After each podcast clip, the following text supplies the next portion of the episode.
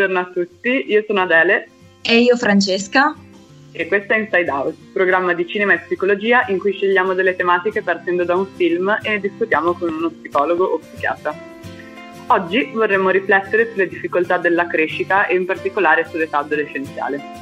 Il film che abbiamo scelto infatti è Noi siamo infinito e a breve vi presenteremo l'esperta di oggi. Prima di tutto però ascoltiamo il brano Read My Mind dei The Killers.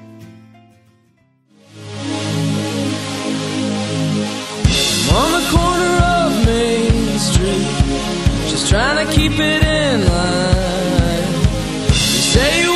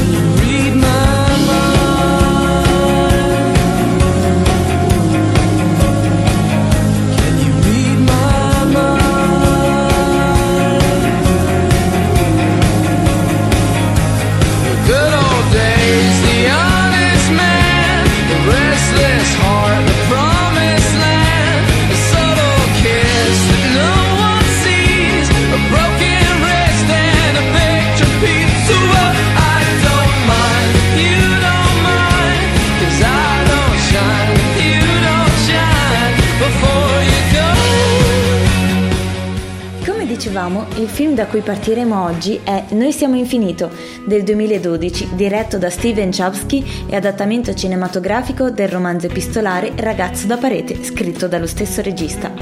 La storia narra le vicende di Charlie, un ragazzo con un passato difficile alle spalle e che inizia le superiori in una nuova città.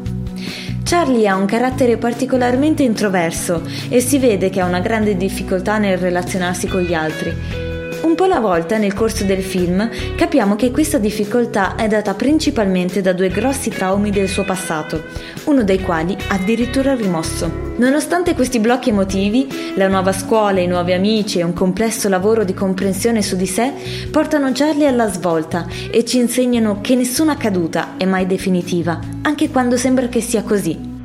Oggi qui con noi per approfondire alcuni aspetti di un'età complessa come l'adolescenza abbiamo la dottoressa Roberta Bommaspar, psicologa, psicoterapeuta e presidente dell'Ordine degli Psicologi di Trento. Buongiorno. Buongiorno a voi e grazie per l'invito. Grazie di essere qui.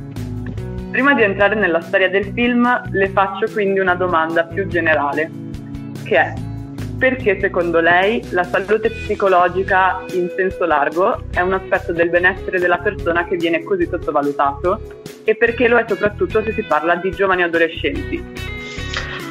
Allora, innanzitutto questa è una bella domanda, rimane un, dire, una cosa, un interrogativo a cui è difficile rispondere, perché nonostante tutto è una parte centrale dell'esperienza soggettiva, che è come noi ci sentiamo, quanto soffriamo, quanto siamo felici, no? è, è, il centro, ma poi tutti se ne dimenticano. Noi abbiamo un'esperienza chiarissima durante questo, eh, questa pandemia, dove è evidente che c'è un aumento della sofferenza eh, di tutta la popolazione e in particolare, visto che parliamo oggi di adolescenti, da parte degli adolescenti, lo vediamo in questo momento che c'è un, un afflusso nei nostri servizi molto eh, elevato e nonostante tutti ne parlino come la necessità di un maggior benessere, di sofferenza eccetera, ehm, gli investimenti rimangono praticamente se non allo zero ma molto eh, perché? Eh, io mi, so, mi interrogo su questa, su questa domanda eh, importante. Io credo che sia perché alla fine è una materia oscura la psiche.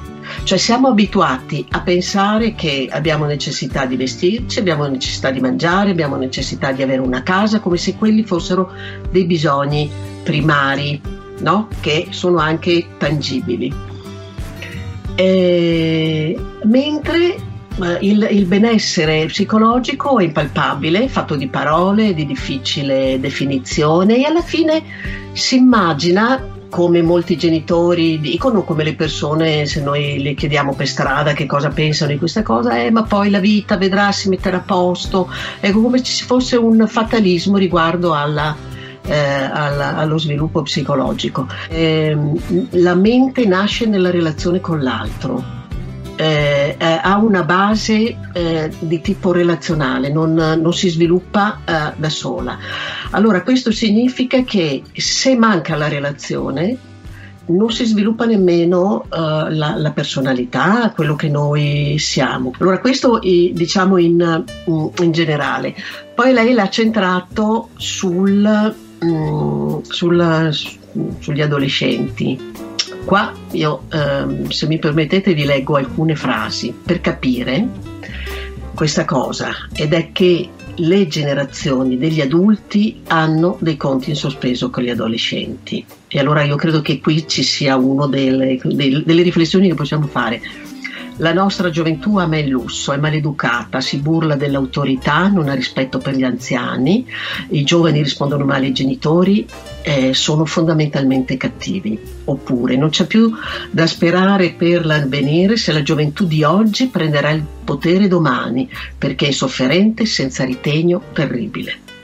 Un'altra ancora, il nostro mondo ha raggiunto uno stadio critico, i giovani non ascoltano i genitori, la fine del mondo non può essere lontana.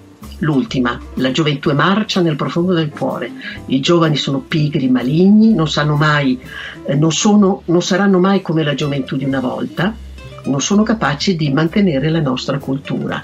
Vi dico in sequenza chi ha pronunciato queste cose. La prima frase di Socrate, 470 a.C. La seconda è di Esiopo del 730 a.C.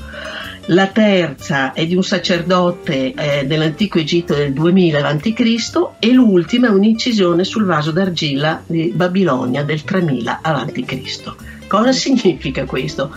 Che abbiamo sempre avuto delle grandi difficoltà con questa fase evolutiva che è quella del giovane. Allora, perché ci dimentichiamo di quando noi siamo stati giovani? Perché tutti sono stati adolescenti. Allora, io credo che questo nasca dal compito evolutivo dell'adolescente che come diceva un grande eh, psicanalista eh, inglese Donald Winnicott che è quello che ha studiato la copertina di Linus cioè l'oggetto transizionale e che era, era molto affascinato dalla, eh, dall'adolescenza diceva il compito dell'adolescente è quello di uccidere i genitori possibilmente non, non concretamente ma simbolicamente. Allora significa che contiene un, una dose di violenza che è fisiologica. Uccidere il genitore che significa liberarsi del genitore interno, quello del bambino, quello che sa tutto, quello che è intelligente, quello che è bello, quello che ti dà le risposte del mondo. L'adolescente ritira gli investimenti emotivi dai genitori che vengono buttati nella spazzatura e viene poi dirottato su, su un altro mondo che di solito sono gli altri eh, giovani. Allora, eh, da una parte il compito dell'adolescente è quello di uccidere i genitori, il compito dei genitori è di sopravvivere, non vivere. I genitori degli adolescenti non vivono, sopravvivono tutti i giorni con l'acqua praticamente eh, praticamente alla gola. Ma questo, ecco, ho, ho, come dire, ho eh, delineato questo processo per dire che davvero è è, contiene nella fisiologia della relazione adulti e adolescenti questo contenuto di violenza e, e gli adulti fanno proprio fatica, non solo, ma gli adolescenti per gli adulti rappresentano ciò che loro non sono più, rappresentano il futuro, rappresentano la gioventù, rappresentano la bellezza, rappresentano la forza. Quindi nella, nell'adulto c'è anche una grande dose di invidia nel, dell'adolescente e anche un sentimento depressivo per capire che eh, invece quella fase è, dire, è, è passata. Ecco, quindi eh, contiene tante cose, una, è una fase turbolenta, estremamente affascinante e, e, secondo me queste che sono delle costanti, abbiamo visto dal 3000 a.C. siamo sempre lì, siamo su, su un tapirulan, ci sembra di muoverci, siamo sempre, sempre fermi. E, e, e, quindi io credo alla fine che ognuno deve fare il proprio lavoro. Il, l'adolescente mm, come dire, investire sul futuro, protestare. Ma cambiamo argomento adesso e parliamo un po' di innamoramento. Quante volte, soprattutto da giovani, si finisce in relazioni sbagliate, poco appaganti e magari anche unilaterali? Quante volte abbiamo detto a un amico o a un'amica, ma perché ti fai trattare così? Tu meriti di più. E anche qui a un certo punto del film, Sam, ovvero la famosissima Emma Watson, si confronta con Charlie. È in questo momento che il protagonista esprime il proprio pensiero riguardo l'amore. Ma non vi spoilerò niente, ascoltiamo la scena. Ho pranzato con Craig oggi.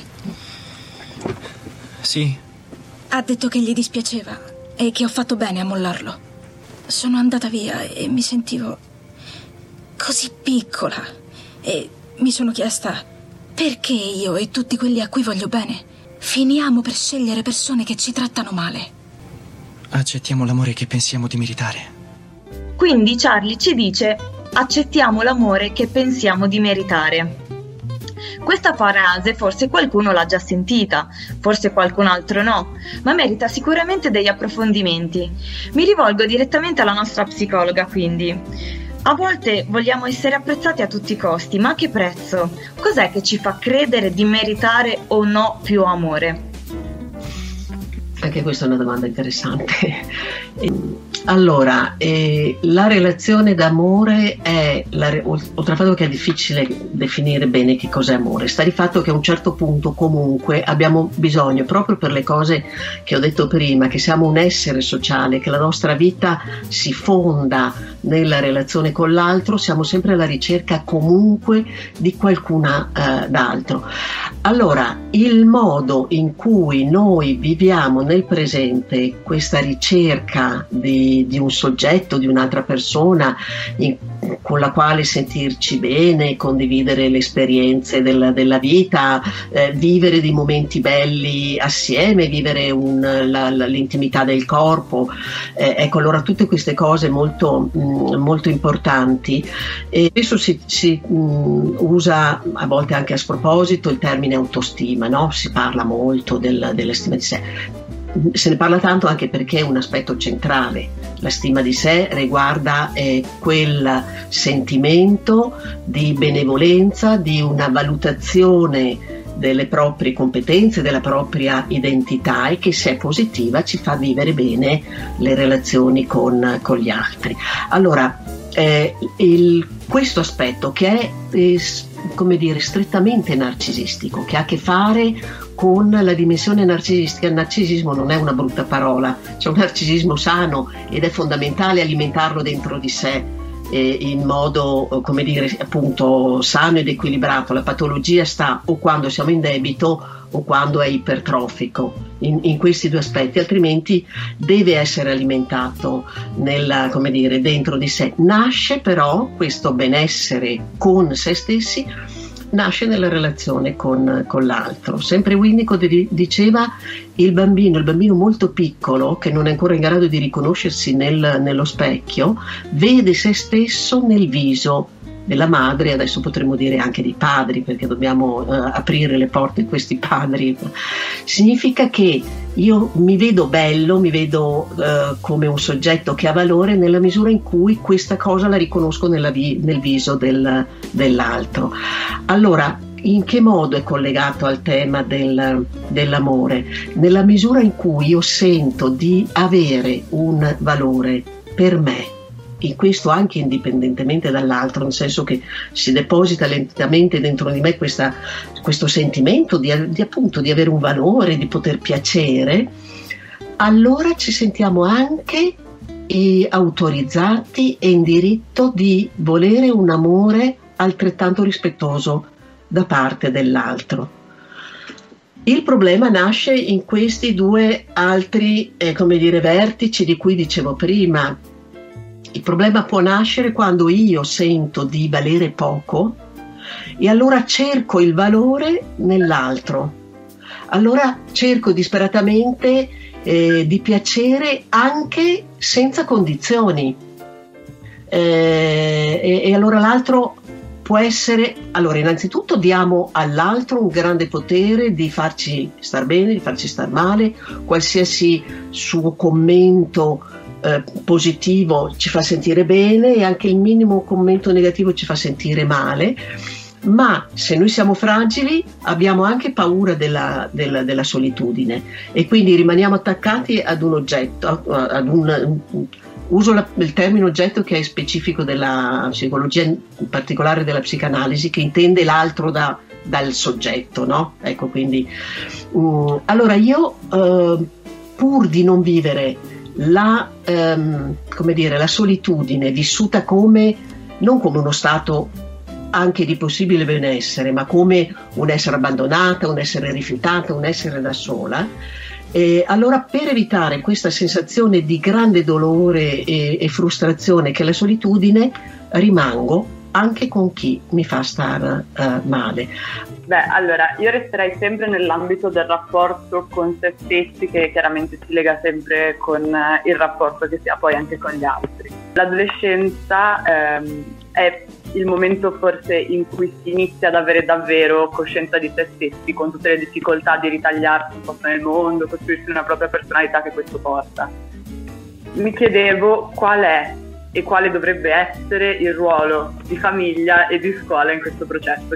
Certo, la fase adolescenziale è vero che è, la, mm, dire, collegata ad una maggior autocoscienza, no? ad una maggior consapevolezza di essere in un mondo fatto di relazioni, di un futuro che dobbiamo ancora ra- raggiungere. È vero però non è una consapevolezza che è stabile, la caratteristica della, ehm, dell'adolescenza è proprio anche la variabilità, eh, l'umore, a volte ci si sente padroni del mondo e il giorno dopo ci si sente una nullità di non valere nulla né per gli altri né per se stessi, eccetera. Quindi eh, è una fase in cui la, la definizione della propria identità, intesa come una coscienza di sé, sta lavorando molto, ma mh, mm, come dire, che ha una grande... Mh, mm, appunto un grande movimento interno e anche dei disequilibri.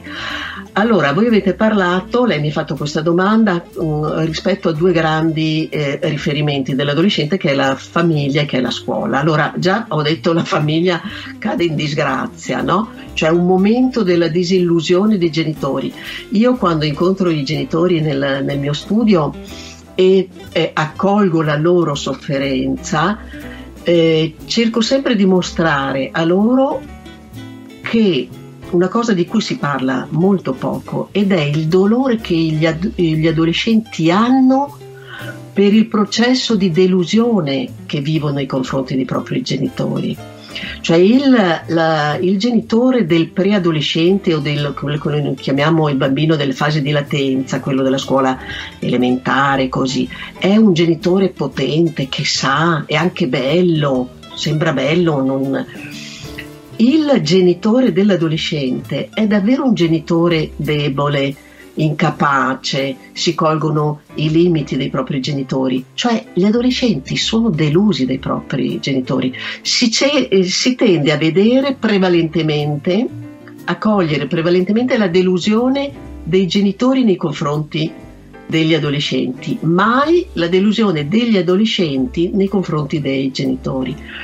Allora, abbiamo detto prima che è una fase di passaggio, crescere significa in qualche modo elaborare una, una messa fra parentesi, se non proprio l'uccisione dei genitori, e significa um, aprirsi agli altri. Allora il ruolo del genitore eh, non era una battuta quando dicevo sopravvivere. Sopravvivere psicologicamente significa non rimandare al ragazzo delle reazioni di delusione così profonda, no? Quando quando si dice tu non vali niente, la scuola va male, tu questo non lo sai fare, no? certi commenti, certi interventi che i genitori fanno con, con gli adolescenti possono mostrare la sofferenza dei genitori che può essere, come dire, il, il, figlio può sentirsi di aver distrutto i genitori quando vanno in depressione troppo. Ecco, allora i, il ruolo degli, del, della famiglia è quella di sopportare questa cosa, di mostrare al figlio che comunque loro conservano una speranza che le cose possano andare bene, che questo è un momento difficile e si riuscirà a, a, a superarlo.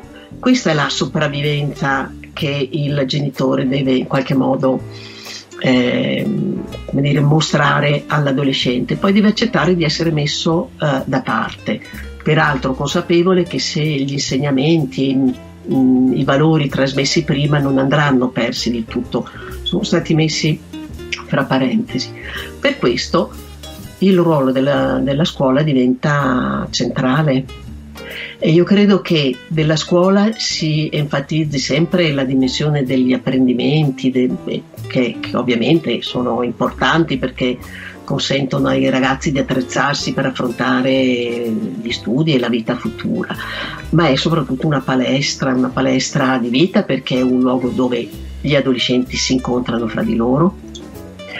Ed è il, la, eh, il luogo dove gli adolescenti eh, possono incontrare quelli che noi chiamiamo gli adulti competenti, coloro che possono sostituire temporaneamente i genitori, cioè quell'adulto che diventa un modello, che trasmette valori, che ti, che ti può apprezzare.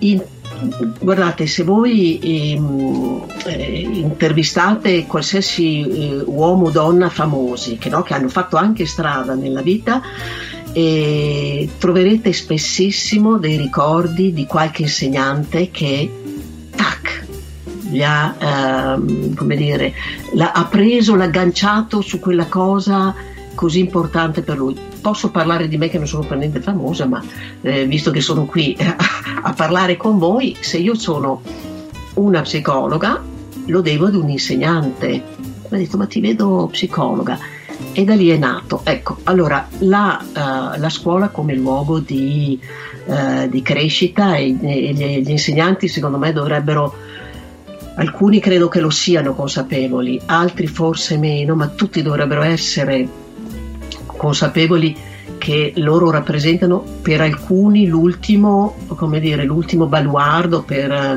uh, per recuperare delle cose andate male, per come dire, ecco, per, per cogliere degli aspetti positivi di sé. Sì, sicuramente è la scuola ideale, quella che riesce ad essere eh, un luogo di recupero di queste cose che magari sono state in qualche modo tralasciate nel resto della vita. E adesso però ci spostiamo verso l'ultima parte del film e nella scena che stiamo per ascoltare tutti i protagonisti sono insieme in una macchina e c'è un monologo interiore del protagonista di sottofondo. Ascoltiamo. Perché io so che ci sono persone che dicono che queste cose non esistono. E che ci sono persone che quando compiono 17 anni dimenticano com'era averne 16. So che queste un giorno diventeranno delle storie e che le nostre immagini diventeranno vecchie fotografie. E noi diventeremo il padre o la madre di qualcuno. Ma qui, adesso, questi momenti non sono storie. Questo sta succedendo. Io sono qui. E sto guardando lei ed è bellissima.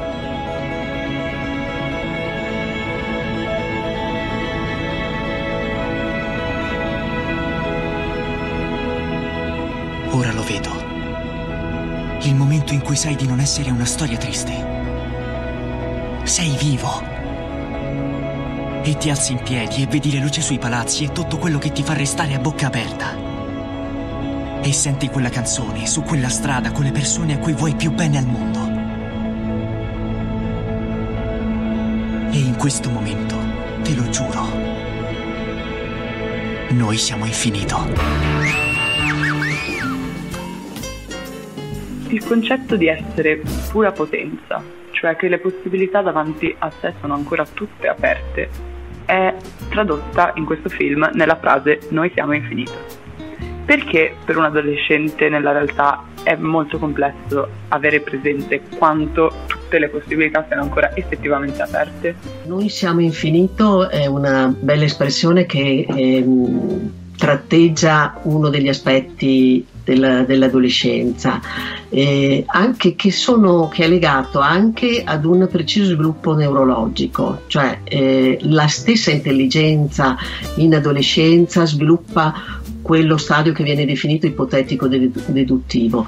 Cosa significa? Che si apre proprio lo spazio del possibile ed è la prima fase in cui si sente tutta la potenza del, del pensiero. Questo infinito lo collego più ad un infinito legato a delle potenzialità mentali più che a ovviamente eh, eh, concrete, è proprio un sentimento cosmico di eh, poter immaginare di avere degli strumenti, la forza, la, la, la passione per cambiare il mondo, no? che noi dovremmo, lo dico da adulta, di quelli che pronunciano le frasi di cui abbiamo detto prima, dovremmo veramente utilizzare nei, nei, nei, giovani adolescenti perché possono essere visionari, proprio perché sono meno collegati a quella realtà che è una realtà che non può che essere eh, frustrante.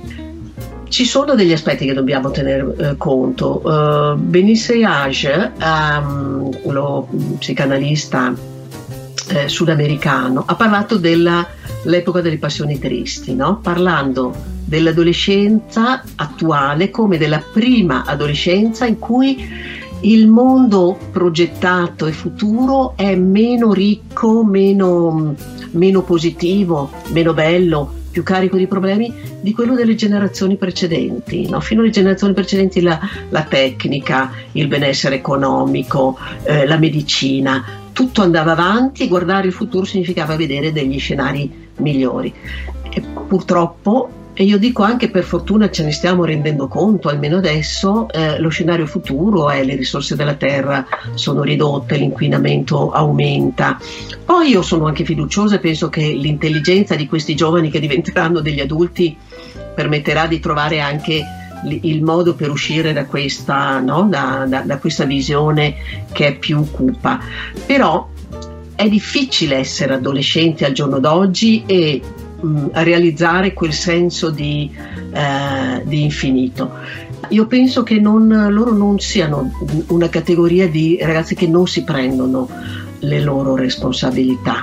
Io credo che è l'adulto che tende a dargliene poco, poche di queste responsabilità, se non l'unica responsabilità che è quella di rispettare le regole date dall'adulto. Allora ci va bene che sia responsabile, ma la responsabilità intesa come ehm, produci, metti le tue idee, fai delle proposte. Ecco, le proposte degli adolescenti le ascoltiamo molto pochi.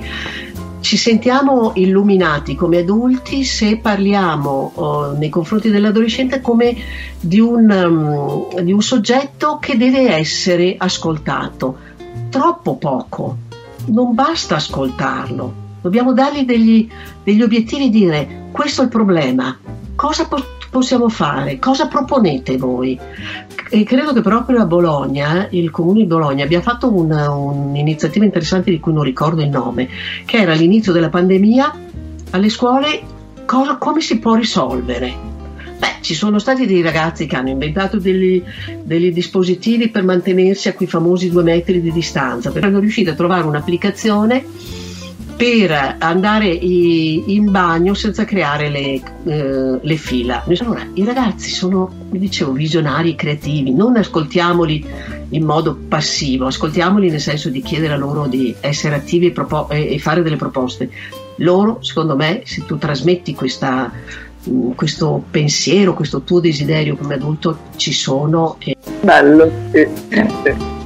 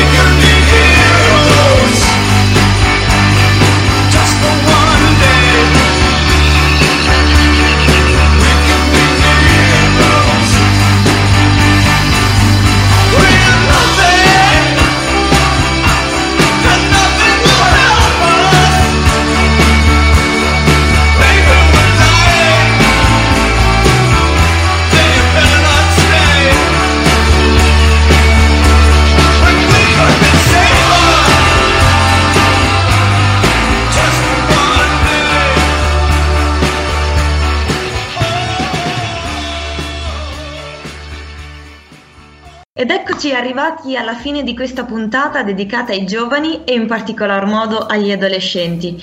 Ci sono stati tantissimi spunti di riflessione e quindi ringrazio vivamente ancora la nostra dottoressa Bonmassar per i suoi preziosi interventi. Grazie dottoressa ancora per essere stati con noi. Grazie a voi, a me parlare di adolescenti è sempre un grande piacere, quindi vi ringrazio ancora. Grazie a lei. Comunque non è finita qui. Sapete, quando ho guardato il film mi sono chiesta ma che cosa ne penseranno gli stessi adolescenti di questo film, di queste tematiche e di come loro stessi vengono rappresentati? E quindi abbiamo deciso di chiederlo direttamente a loro.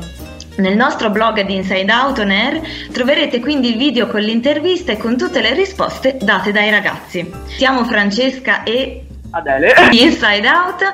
Non perdetevi la prossima puntata sempre alle 8 su Radio Città Fugico 103.1 FM. Grazie per essere stati con noi. Ciao!